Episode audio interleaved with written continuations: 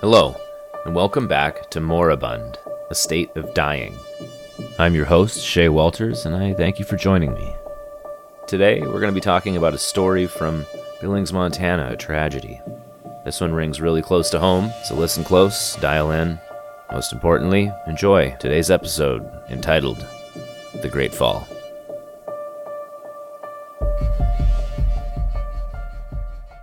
I was born in 1988. My mother and father were normal, blue collar Americans. I was the youngest of three. As I grew older, life really came easy. I was a natural. People loved me. School, girls, teachers, everything came easy. I spent most of my time having fun, making friends and memories. Everyone loved to be around me. I was just a lot of fun. I was always the lightest one in the room and the quickest to crack a joke. But all that caught up with me. In high school, my lack of follow through and dedication really started to kind of pile on. Grades were in the pits. Ultimately, I think it was because I wasn't being adequately challenged. My parents were supportive and my siblings were great, but I just was too smart for what they were putting at me. I decided to drop out of high school at 16 I was a sophomore. I didn't see any point in finishing. After studying for a couple of weeks, I took my GED and passed. First try. Kind of reinforced my notion that high school was pointless. I'm here to make friends. But the call of the wild is there and valid nonetheless, so the pressures to perform and do drew me towards a trade school. I found myself moving from Billings, Montana into Salt Lake City, where I was going to study to be a brick mason. Things were going great. I was making lots of friends, but I'd be lying if I told you that I was on the right track. I was selling cocaine and just having a lot of fun carrying a gun. Things were different in Salt Lake City. My older brother, who was also having issues with drug dependency and the street life, was coming to his senses. He said to me, Hey, Andy, I think we should go back to Billings, live with mom and dad, kind of regroup, and start our life anew. Both are kind of on a wild track right now, and he thought that it would be best for us to start over fresh. I didn't disagree with him, so I closed up my schooling and finished early and came home. I'm not gonna lie, coming back from the street life in Salt Lake City, the fast lane to Billings, Montana, living with my parents and my naggy older brother, it didn't take long for me to tire of my new found sobriety and lifestyle. It didn't take long for my old friends to track me down and become aware that I was back in town. So, like you would expect, they decided to throw me a party. I'd only been back a couple of weeks. My older brother and I, Shay, we had just gotten into a fight because of uh, something kind of silly, but I was smoking some pot in the car and had my sister in there, and he thought that that was inappropriate, even though he was a stoner. He scolded me. I didn't respond very well, and so we got into a little bit of a squabble at his house, and he asked me to leave. I kind of wish that I had handled things better. I'm sure he feels the same.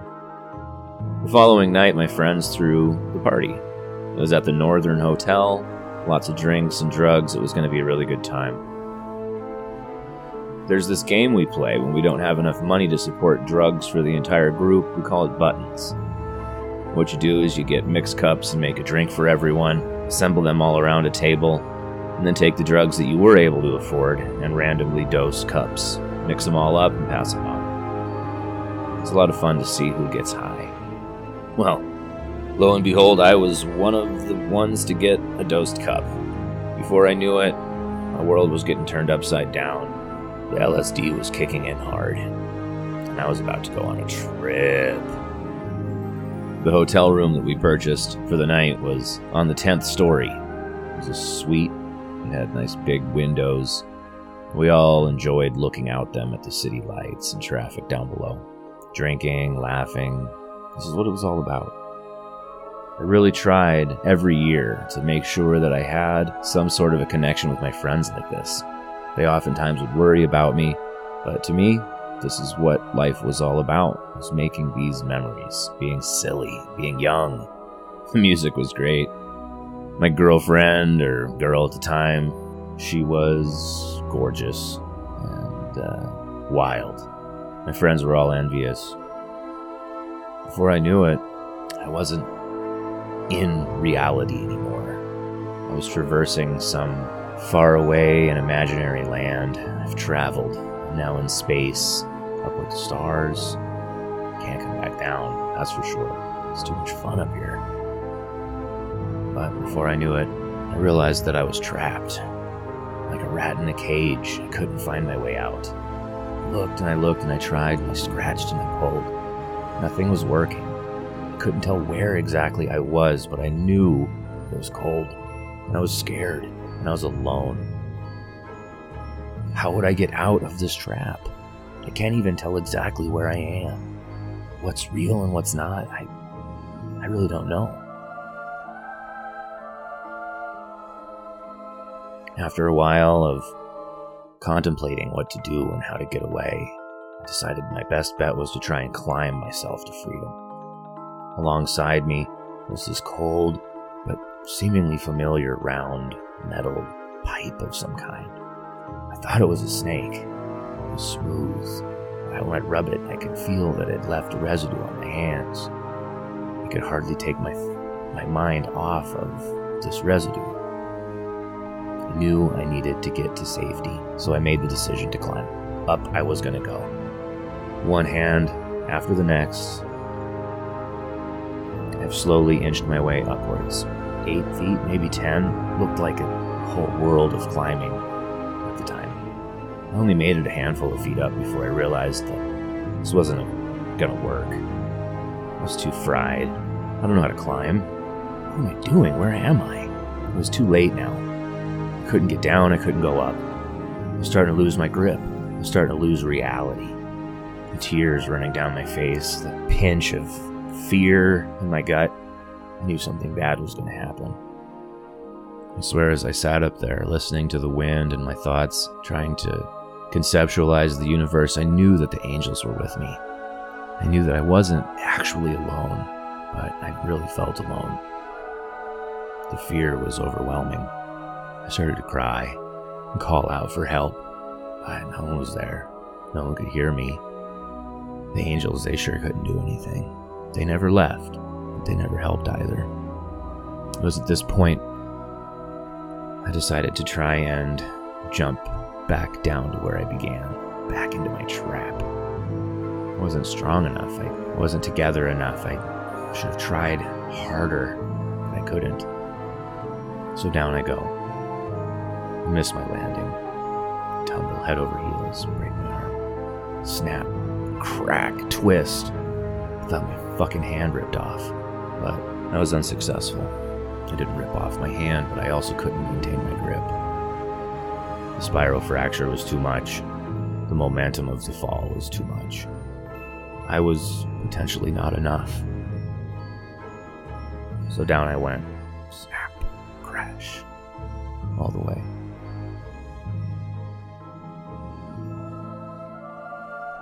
Next thing I know, I'm laying in a puddle of my own blood. I'm cold, but I don't have much for pain. I'm realizing that I'm struggling for breath. There's fluid in my lungs, not just around me, but also in me. It's not where it's supposed to be. I try to spit some. But it won't come out. Not all of it, anyway. I wonder to myself, where are my friends? Where are my angels? They might be here, but they're not helping. I thought to myself, is this the way things are supposed to go? Is this is this my destiny? It's a scary thought to be having in a time like that. The existential feels mixed with the pain and worry made me want to puke. I started to get warm, calm. I started to think about my family. Remember all of the good times. That's what we're here for. My mind was full of good times. Unfortunately for me, I pushed a little too hard today. I wasn't going to make it. When I fell from the hotel fire escape, I connected with some power lines. I shocked myself. I fear that the current did something to me inside that's irreversible. I can't breathe. I'm confused. I have burns and pain. Things are getting dark. Before I knew it, I slipped away.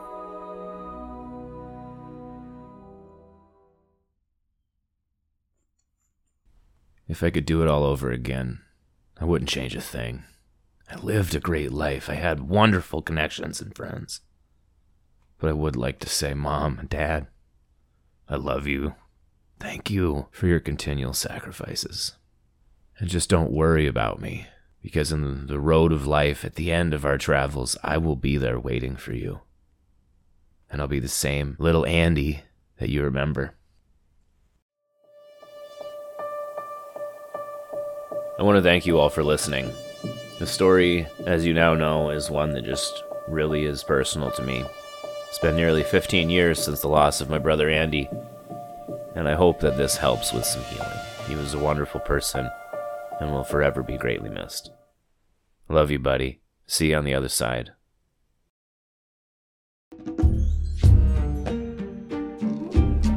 Hello. I want to thank you for tuning in You've been listening to Moribund, A State of Dying. Until next time, stay alive, friends.